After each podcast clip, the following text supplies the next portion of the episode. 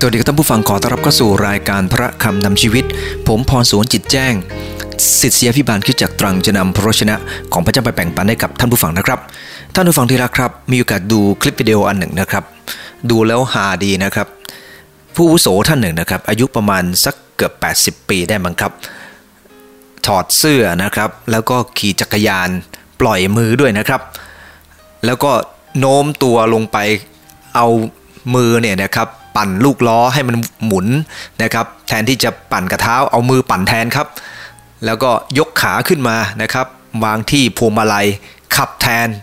ท่านผู้ฟังที่รักครับ ดูว่าสนุกสนานเหลือเกินครับ อายุจะ 80 แล้ว แล้วแถมติดไฟแดงก็ไม่ยอมหยุดนะครับลอดหนีไฟแดงไป นี่แปลว่าหัวใจแกยังวัยรุ่นอยู่เลยครับ ทั้งที่อายุ 70 จะ 80 แล้วเนี่ยนะครับ ท่านผู้ฟังที่รักครับ พระคำของพระเจ้าได้กล่าวเตือนผู้หลักผู้ใหญ่ไว้เหมือนกันนะครับ ในพระคำของพระเจ้าในสองพงศาวดารบทที่ 16เนี่ยนะครับเป็นเรื่องราวของกษัตริย์องค์หนึ่งที่ชื่อว่ากษัตริย์อาสา กษัตริย์อาสานั้นเป็นผู้ที่เริ่มต้นราชกิจโดยการพึ่งพระเจ้ามากครับทำนุบำรุงศาสนา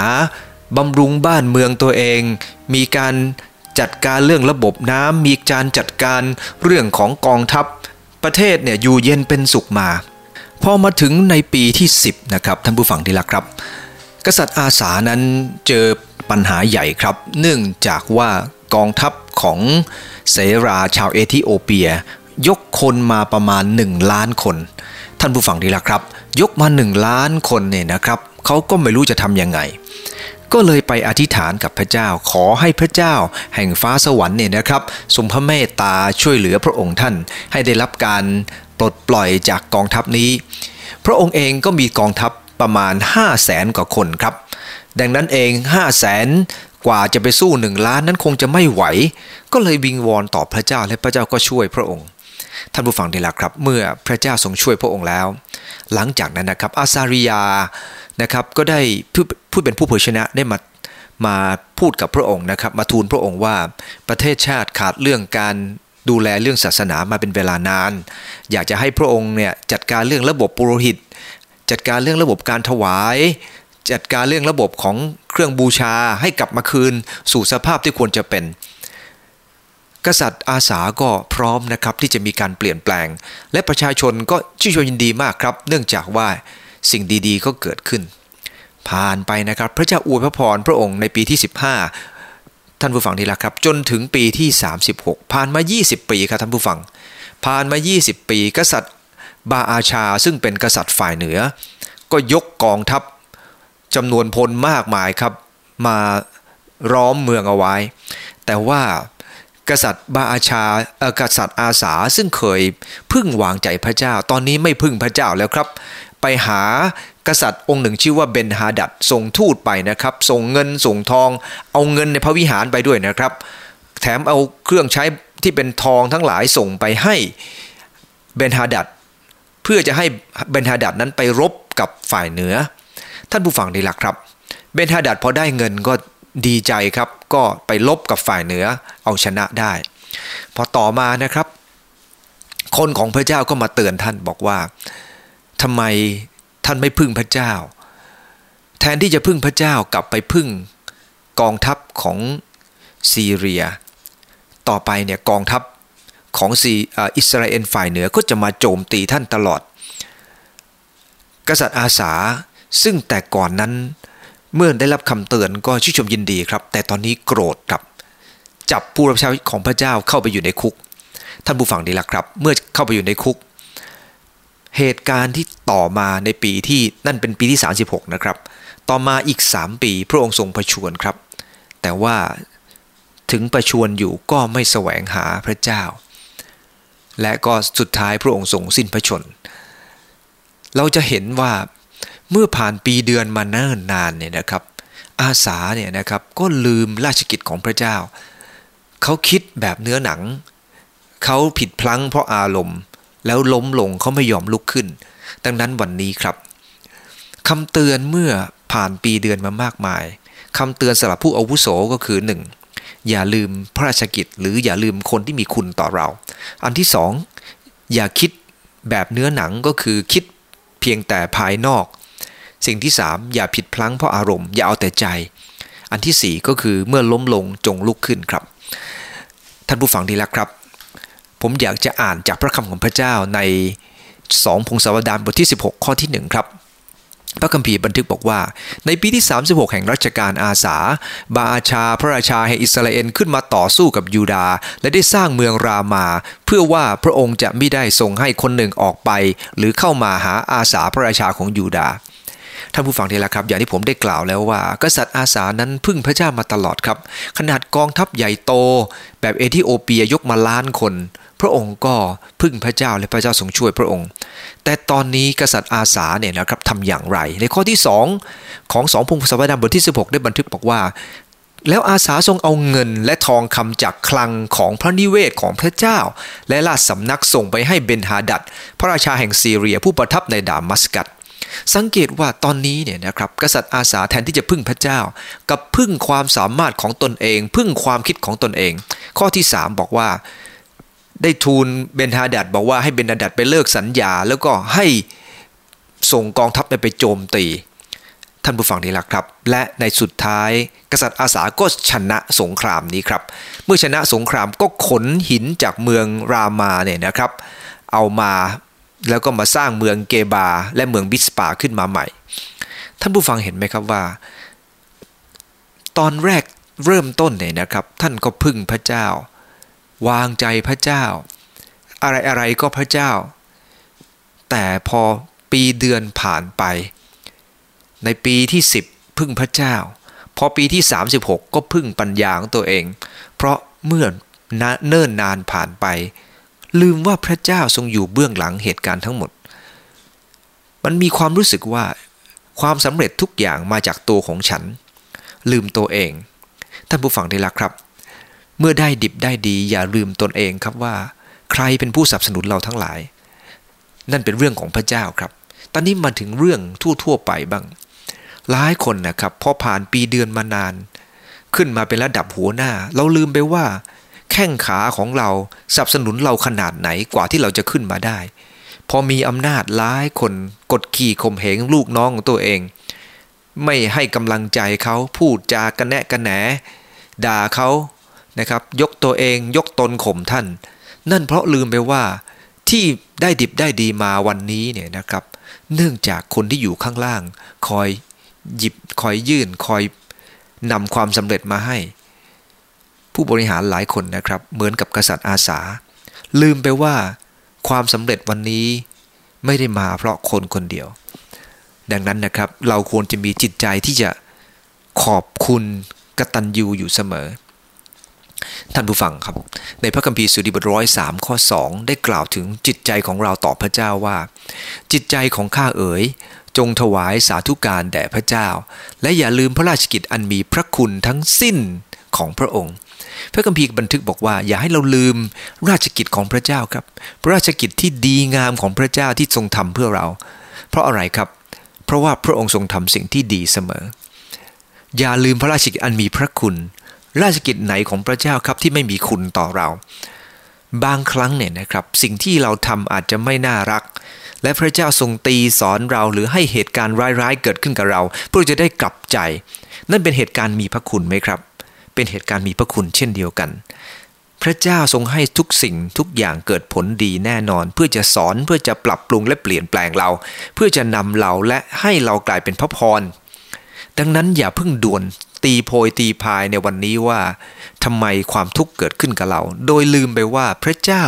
พระองค์ทรงให้สิ่งที่ดีเกิดขึ้นกับเราอยู่เสมอ ท่านผู้ฟังที่รักครับ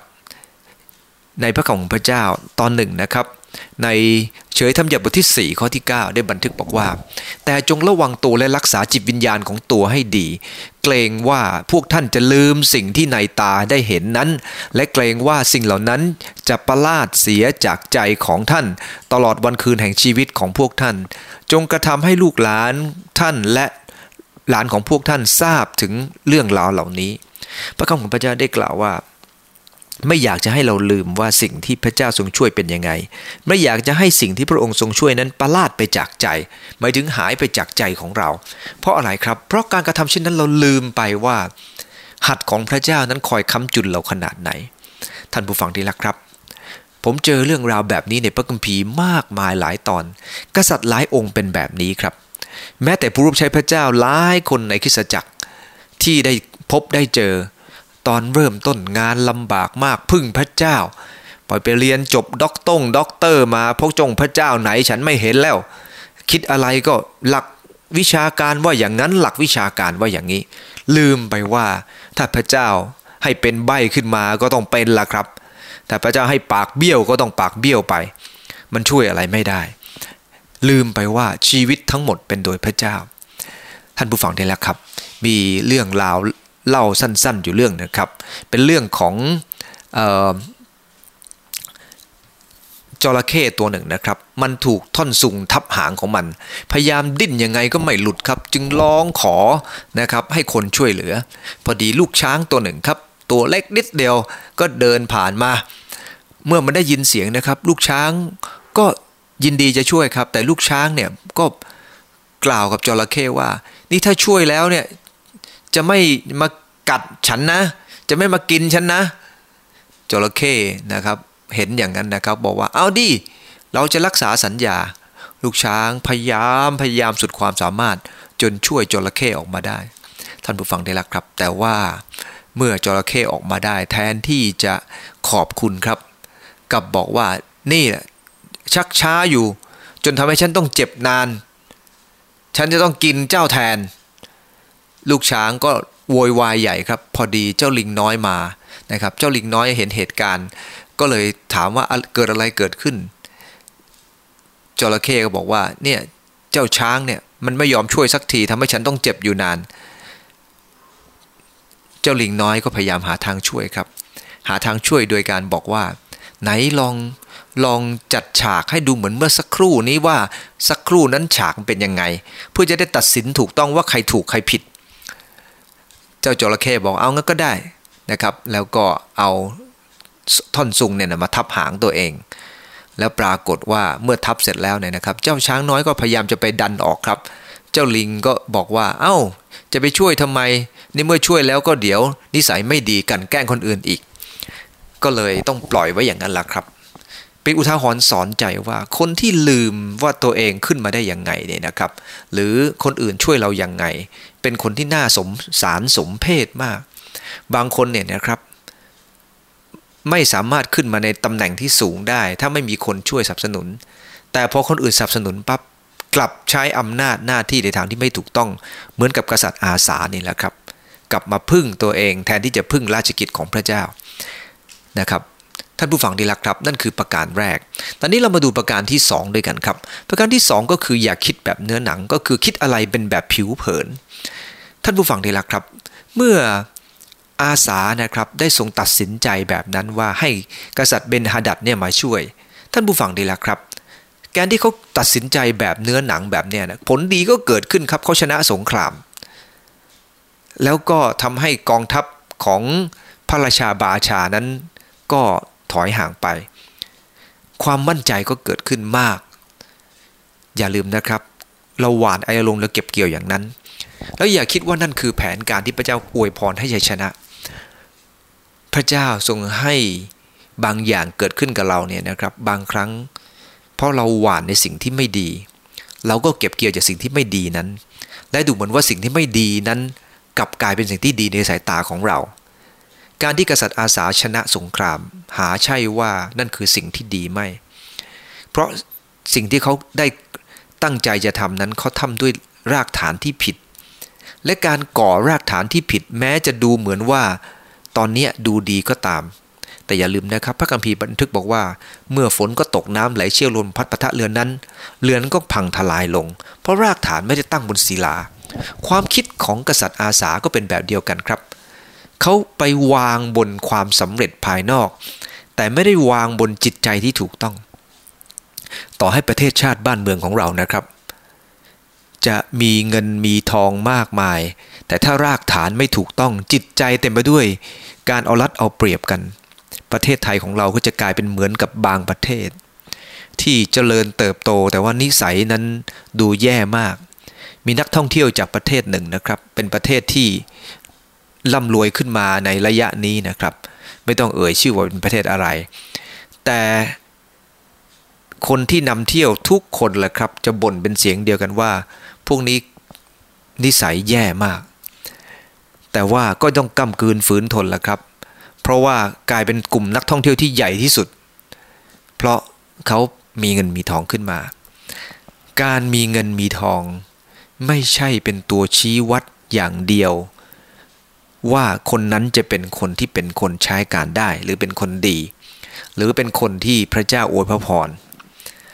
ท่านผู้ฟังเห็นไหมครับว่า จากชีวิตของกษัตริย์อาสาก็เช่นเดียวกัน การที่กษัตริย์อาสามีความสำเร็จหลายอย่าง หาใช่ว่านั่นคือการวัดว่าตัวเองอยู่ในการที่พระเจ้าอวยพรชีวิตของเขา เขาลืมไปครับว่าทุกอย่างมาจากพระเจ้า ท่านผู้ฟังหลายคนเคยประทับใจชีวิตของดาวิด ดาวิดก็เป็นกษัตริย์อีกองค์หนึ่งครับที่เริ่มต้นได้ดีมากกับพระเจ้า แต่พอนานไปนานไปเนี่ยนะครับ เมื่อดาวิดคุมกำลังมากขึ้น ดาวิดที่เคยเป็นลบกับโกเลอัดด้วยแค่แค่สลิงอันเดียว แต่เมื่อซาอูลตามไล่ล่า ในพระคัมภีร์หนึ่งซาเมนบทที่ 27 ดาวิดก็หนีไปครับไปอยู่ในแผ่นดินฟาริสเตีย แผ่นดินของคนที่โกเลอัตฆ่าคนที่ดาวิดฆ่าคือฆ่าโกเลอัตนั้น ท่านผู้ฟังดีละครับ และวิธีการของดาวิดที่อยู่ที่ฟาริสเตียนั้นหนึ่งปีกับสี่เดือน เขาหลอกคนอื่นตลอดครับว่าเขาไปโจมตีอิสราเอลมา แต่ความจริงแล้วเขาไปโจมตีคนแถวนั้นแหละครับ ปล้นสะดม แล้วก็ฆ่าไม่เหลือ ดาวิดกลายเป็นคนหนึ่งที่ตกต่ำแต่ตัวเองไม่รู้ครับ ท่านผู้ฟังที่รักครับ ดาวิดอยู่สภาพแบบนั้นมาเป็นเวลาหนึ่งปีกับสี่เดือน เราต้องยอมรับว่าบางคนเมื่อมีอำนาจมากขึ้นลืมตัวเองครับ และไม่รู้ว่าสิ่งที่ตัวเองกำลังทำนั้นผิด และมันเป็นเรื่องที่น่าเศร้าใจมากที่ หลายคนไม่รู้ตัวเองว่าตัวเองกำลังทำผิด มันเป็นสิ่งที่น่าสงสาร ถ้าคนที่ไม่รู้ตัวเองทำเนี่ยนะครับ เหมือนกับคนที่ไม่รู้ตัวว่าตัวเองกำลังเป็นมะเร็งอยู่เนี่ยนะครับ มันอันตรายมาก แต่คนรู้ตัวเองก็ไม่น่ากลัวเท่าไหร่ ท่านผู้ฟังนี่แหละครับ กษัตริย์อีกองค์หนึ่งชื่อว่าเฮเซคียา เมื่อเฮเซคียาเนี่ยนะครับ พระเจ้าอวยพระพรมาก เมื่อเขาเคยชนะสงครามมา เซนาคริปมาบุก สั่งรับชาเคมาเยาะเย้ยอิสราเอล ใช้สารที่เข้ามาเยาะเย้ย เฮเซคียาสู้ไม่ได้ครับ เข้าไปเข้าเฝ้าพระเจ้าขอพระเจ้าช่วยเหลือ ขอพระเจ้าพระเมตตา และพระเจ้าก็พระเมตตาจริงๆนะครับชัยชนะก็เกิดขึ้นกับเฮเซคียา ต่อมาเมื่อเฮเซคียาได้รับชัยชนะแล้ว ป่วยไม่สบายครับ ท่านอธิษฐานขอพระเจ้าพระเจ้าก็ยืดได้อีก 10 ปีครับ แต่เมื่อพระเจ้ายืดชีวิตให้ ทูตจากบาบิโลนมาเยี่ยม ท่านก็เลยอวดความสามารถของตัวเองครับ อวดหมดเลยว่าตัวเองยิ่งใหญ่ขนาดไหน ทั้งที่ความจริงแล้ว เขาได้รับโดยพระเจ้า หลายครั้งทีเดียวที่เราเป็นเหมือนกับกษัตริย์เหล่านี้แหละครับ เป็นเหมือนกับกษัตริย์อาสา เป็นเหมือนกับกษัตริย์ดาวิด เป็นเหมือนกับกษัตริย์เฮเซคียา ที่เราลืมไปว่า พระเจ้าเป็นผู้ทรงประทานความสำเร็จให้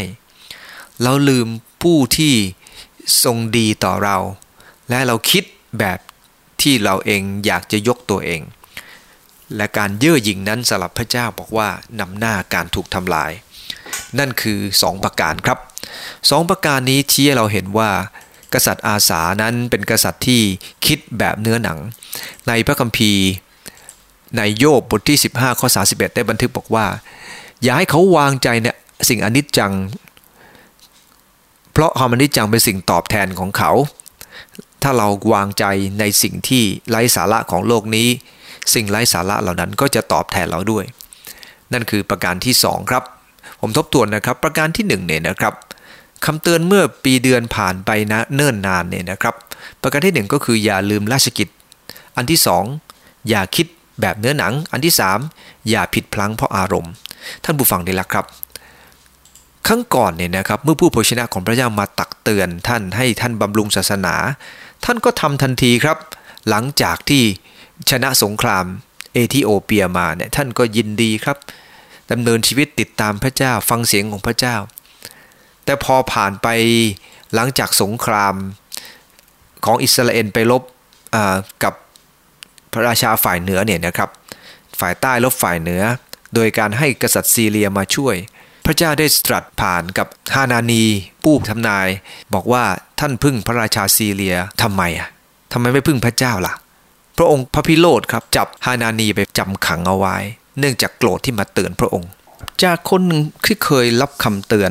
ตอนนี้ไม่ฟังคำเตือนแล้วเนื่องจากว่าตัวเองเป็นใหญ่เป็นโตและมีความสำเร็จมากมาย ท่านผู้ฟังได้ละครับ จากครั้งก่อนเนี่ยถ้าพระเจ้าไม่ทรงช่วยก็ลำบากละ แต่ว่าตอนนี้ พอมีใครเตือนก็เจ้าอารมณ์ครับ จับคนของพระเจ้าไปจำขังไว้ พระคำของพระเจ้าได้เตือนในสุภาษิตบทที่ 29 ข้อ 11 นะครับ พระคัมภีร์เตือนไว้อย่างนี้ครับว่า คนโง่ย่อมให้ความโกรธของเขาพุ่งออกมาเต็มที่ แต่ปราดย่อมยับยั้งโทสะไว้เงียบๆ คนโง่นะครับ ย่อมปล่อยให้ความโกรธของเขาพุ่งออกมา นั่นคือความจริงครับ คนที่เป็นคนที่ให้ความโกรธพุ่งออกมานั้น เป็นคนที่อันตรายครับ และผู้อาวุโสหลายคน เมื่อผ่านปีเดือนมามาก รู้ว่าคนอื่นก็ไม่กล้าเถียง เพราะตัวเองนั้นอายุมาก ก็เลยจัดการว่าคนอื่นซะเต็มที่เลยครับ คนอื่นเกรงใจก็ไม่ไม่เกรงใจใครละครับ บางคนมีอำนาจมากขึ้น ก็ใช้อารมณ์นี่แหละครับ ออกมาทันทีให้คนอื่นเขาเห็น โดยไม่ต้องไปโกงกลัวใครครับ เพราะว่าเรามีอำนาจกว่า เห็นไหมครับว่าหลายคนผิดพลั้งเพราะอารมณ์ หลายคนผิดพลั้งเพราะว่าตัวเองคิดว่าตัวเองยิ่งใหญ่ ดังนั้นเองเราขอพระเจ้าช่วยนะครับ ในสุภาษิตบทสิบ19ข้อ 11 นะครับ ได้บันทึกไว้อย่างนี้ครับว่า สามัญสำนึกที่ดีทรงทำให้คนกระทำให้คนโกรธช้า และที่มองข้ามการทรยศไปเสียก็เป็นศักดิ์ศรีของเขาท่านผู้ฟังที่รักครับ เราควรจะมองข้ามข้ามบางเรื่องไปบ้าง อย่าปล่อยให้อารมณ์มาควบคุมเรา เรารู้ครับว่าบางคนทำไม่ดีกับเรา บางคนนั้นนินทาเราบางคนแอบแกล้งเรา แต่ท่านผู้ฟังที่รักครับ เราไม่ต้องไปตอบโต้แบบนั้นครับ เรียนรู้จากการยอมรับสิ่งที่ผิดพลาดแล้วก็ขอพระเจ้านะครับ ที่จะพระเมตตาและนำเราผ่านไป และพระองค์จะปกป้องเราครับ แต่ถ้าเราเองนั้นพยายามจะต่อสู้ด้วยตัวเอง สิ่งที่เกิดขึ้นตามมาคือเราจะเจ็บปวดกับสิ่งที่เราพยายามต่อสู้ด้วยตัวเองนั้น ท่านผู้ฟังที่รักครับ ประทับใจเรื่องหนึ่งนะครับ เป็นเรื่องของโทนี่สเกฟฟิงตันนะครับ เป็นกองเชียร์ทีมเลสเตอร์นะครับ ในปี 2015 เนี่ยนะครับเลสเตอร์เนี่ยผลงานดีมาก เขาเองเนี่ยนะครับ หมอบอกว่าเป็นมะเร็งระยะสุดท้าย เหลือเวลาอีก 4 สัปดาห์เท่านั้น ตอนนั้นเลสเตอร์กำลังจะเสี่ยงตกชั้นตั้งแต่ในในปลายปี2 2ในต้นปี 2015เนี่ยนะครับ เสี่ยงจะตกชั้น แต่เขาก็เอาใจช่วยครับ จนสุดท้ายก็ผ่านลอดออกมาได้ ท่านผู้ฟังที่รักครับ พอผลงานผ่านไปได้เนี่ยนะครับ สุขภาพของเขาก็ดีขึ้นด้วยครับ แพทย์ก็งงมากครับว่าสเกฟฟิงตันทำไมยังรอดต่อไปได้เขาบอกว่าการที่เห็นเลสเตอร์กลับมาจากตกชั้นแล้วกลับมาทำงานได้อย่างดี เขารู้สึกภูมิใจมากทีเดียว และตอนนี้นะครับทีมเลสเตอร์กำลังจะกลายเป็นแชมป์นะครับในปี 2015-16เนี่ยนะครับกำลังเป็นแชมป์ทำให้เขามีความรู้สึกชื่นชมยินดีกำลังใจของเขาก็เกิดผลดีครับ อารมณ์ของคนนั้นส่งผลดีกับร่างกายของเราด้วย กับจิตวิญญาณของเราด้วยทำให้ร่างกายเขาแข็งแรงมากขึ้น เห็นไหมครับว่าอารมณ์ดีมีประโยชน์ขนาดไหน นี่ถ้าเขาไปเชียร์ลิเวอร์พูลนะครับเขาคงจะตายพ้นไปแล้วครับ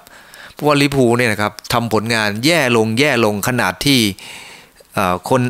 อารมณ์ดีๆ ก็จะแย่ไปด้วยครับ นี่ถ้าดีนะครับที่โทนี่สเคฟฟิงตันเนี่ยเขาเลือกเชียร์ทีมเลสเตอร์นะครับถ้าไปเชียร์ลิเวอร์พูลมีหวังตายพ้นไปแล้วดังนั้นเองท่านผู้ฟังที่รักครับ จึงขอบคุณพระเจ้าตรงที่ว่า อารมณ์ที่ดีทำให้คนเรามีกำลังใจ